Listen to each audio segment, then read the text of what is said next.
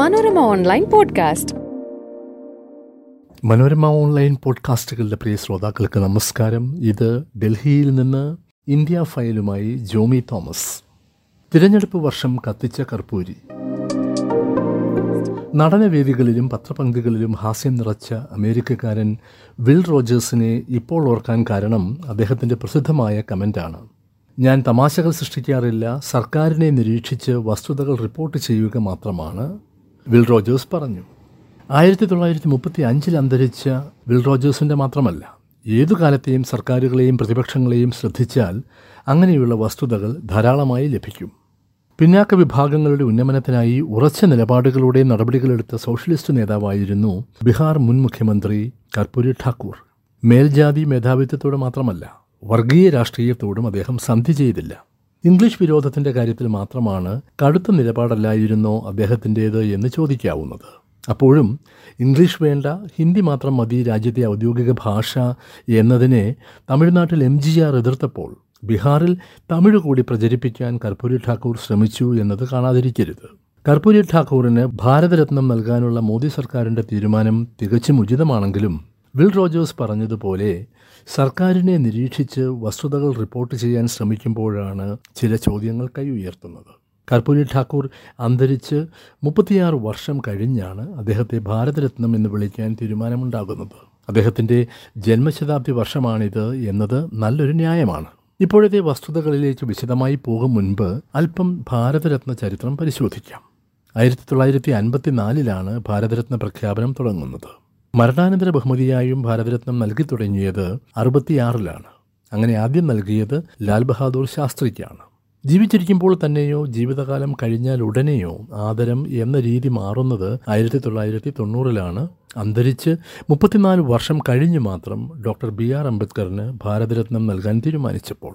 ഈ ലോകം വിട്ട് ഏറെ കഴിഞ്ഞ് മാത്രം പുരസ്കാരത്തിലൂടെ ആദരിക്കപ്പെട്ടവരുടെ പട്ടികയിൽ സർദാർ വല്ലഭായ് പട്ടേൽ നാൽപ്പത്തിയൊന്ന് വർഷം കഴിഞ്ഞ് മൗലാന അബുൽ കലാം ആസാദ് മുപ്പത്തിനാല് വർഷം കഴിഞ്ഞ് ജയപ്രകാശ് നാരായൺ ഇരുപത് വർഷം കഴിഞ്ഞ് ഗോപിനാഥ് ബോർദലോയ് നാൽപ്പത്തിയൊൻപത് വർഷം കഴിഞ്ഞ് മദൻ മോഹൻ മാളവിയ അറുപത്തിയൊൻപത് വർഷം കഴിഞ്ഞ് എന്നിങ്ങനെയാണ് മറ്റു പേരുകൾ. കല സാഹിത്യം ശാസ്ത്രം പൊതുസേവനം എന്നിവയുൾപ്പെടെ സമസ്ത മേഖലകളിലെയും പേരുകളാണ് ഭാരതരത്നത്തിനായി പരിഗണിക്കപ്പെടുക. എങ്കിലും ഇതുവരെ നൽകപ്പെട്ട നാൽപ്പത്തൊൻപത് പേരിൽ ഏതാണ്ട് മുപ്പതിലേറെ പേർ രാഷ്ട്രീയത്തിൽ നിന്നാണ്. മലയാളികൾ പരിഗണിക്കപ്പെട്ടിട്ടുണ്ട് ലഭിച്ചിട്ടില്ല. രാജ്യത്തെ ധവള വിപ്ലവത്തിന്റെ പിതാവ് വർഗീസ് കുര്യന്റെ പേര് മൂന്ന് തവണ രാഷ്ട്രപതി ശുപാർശ ചെയ്തു. മറ്റു ചില പേരുകൾ മറുപടിയായി ലഭിച്ചു. അങ്ങനെ ഒരു കാലമായിരുന്നു അത്. പ്രധാനമന്ത്രി ശുപാർശ ചെയ്യുന്ന പേര് രാഷ്ട്രപതി അംഗീകരിക്കുക എന്നതാണ് വ്യവസ്ഥ മറിച്ചല്ല എന്നതും ഒരു ന്യായമായി പറയാം. ആ വ്യവസ്ഥ അനുസരിച്ചാണെങ്കിൽ കർപ്പൂരി ഠാക്കൂറിന്റെ പേര് നിർദ്ദേശിച്ചത് പ്രധാനമന്ത്രി നരേന്ദ്രമോദിയാണ്. അതനുസരിച്ച് രാഷ്ട്രപതി ഭവന്റെ അറിയിപ്പുണ്ടായി. കർപ്പൂരി ഠാക്കൂറിന്റെ പാത പിന്തുടർന്നാണ് സർക്കാർ കഴിഞ്ഞ പത്തു വർഷം പ്രവർത്തിച്ചതെന്നാണ് അന്നേ ദിവസം പ്രധാനമന്ത്രി വ്യക്തമാക്കിയത്. ജനാധിപത്യം സംവാദം ചർച്ച എന്നിവ ഠാക്കൂർജിയുടെ വ്യക്തിത്വത്തിന്റെ അവിഭാജ്യ ഘടകങ്ങളായിരുന്നുവെന്നും പ്രധാനമന്ത്രി എടുത്തു പറയുകയുണ്ടായി. പത്ത് വർഷം സർക്കാരിന്റെ പ്രവർത്തനങ്ങളെ കർപ്പൂരി ഠാക്കൂർ സ്വാധീനിച്ചെങ്കിൽ എന്തുകൊണ്ട് അദ്ദേഹത്തിനുള്ള ഭാരതരത്നം പൊതുതെരഞ്ഞെടുപ്പിന്റെ വർഷം വരെ വൈകിച്ചു എന്നത് വസ്തുതാപരമായ ചോദ്യമാണ്? കർപ്പൂരി ഠാക്കൂറിന് ഭാരതരത്നം നൽകണമെന്ന് താൻ രണ്ടായിരത്തി ഏഴ് മുതൽ ആവശ്യപ്പെടുന്നതാണെന്ന് നിതീഷ് കുമാർ വ്യക്തമാക്കിയിട്ടുമുണ്ട്.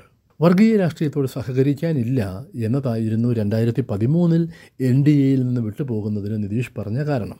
അതിൽ കർപ്പൂരി ഠാക്കൂറിന്റെ നിലപാടുകളുടെ പിന്തുടർച്ച കണ്ടവരുണ്ടായിരുന്നു താനും. കർപ്പൂരി ഠാക്കൂറിന് ഭാരതരത്നം നൽകുക വഴി ബി ജെ പി നിർമ്മിച്ച പാലത്തിലൂടെ നിതീഷ് തിരികെ നടന്നു കേന്ദ്ര സർക്കാരിനെ അഭിനന്ദിച്ചുകൊണ്ട്. അവസരത്തിനൊത്ത് ഉയരുന്നത് മാത്രമല്ല താഴുന്നതും പ്രായോഗിക രാഷ്ട്രീയമാണ്. ബി ജെ പിയുടെ നടപടി വിശകലനം ചെയ്യുമ്പോൾ മറ്റു ചിലത് കൂടി വ്യക്തമാകുന്നു. ഇന്ത്യ മുന്നണി മുന്നോട്ട് വെച്ച സാമൂഹിക നീതി എന്ന മുദ്രാവാക്യം ഏറെ പ്രഹരശേഷിയുള്ളതാണ് എന്ന് ബി ജെ പി സമ്മതിക്കുന്നു.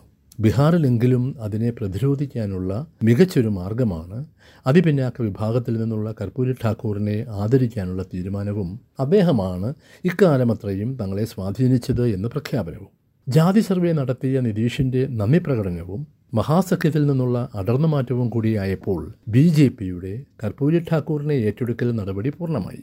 ജനം അത് അതേപടി സ്വീകരിക്കുമോ എന്നത് വോട്ടിലൂടെയാണ് വ്യക്തമാകേണ്ടത്. വോട്ട് പിടിക്കാൻ അയോധ്യയ്ക്ക് പരിമിതിയുണ്ടെന്ന ഏറ്റുപറച്ചിൽ കൂടിയാണ് പ്രാണപ്രതിഷ്ഠയുടെ ആരവം അടങ്ങും മുൻപേ ബീഹാറിലെ മഹാസഖ്യത്തെ പിളർത്താൻ കാട്ടിയ ഉത്സാഹത്തിൽ വ്യക്തമാകുന്നത്. ഒട്ടേറെ സംഗതികൾ ഒത്തുവന്നാലേ വിജയിക്കാനാവൂ എന്ന ബോധ്യത്തോടെ ബി ജെ പി പെരുമാറുന്നത് ഇതാദ്യമല്ല. ബി ജെ പിയുടെ ജയതന്ത്രങ്ങൾ അവർ അവ പ്രയോഗിച്ച ശേഷം മാത്രം പ്രതിപക്ഷ നേതാവിന് മനസ്സിലാവുന്നു എന്നതും പലതവണ സംഭവിച്ചു കഴിഞ്ഞു. മനോരമ ഓൺലൈൻ പോഡ്കാസ്റ്റിൽ വീണ്ടും മറ്റൊരു വിഷയവുമായി സന്ധിക്കും വരെ നമസ്കാരം. Manorama online podcast.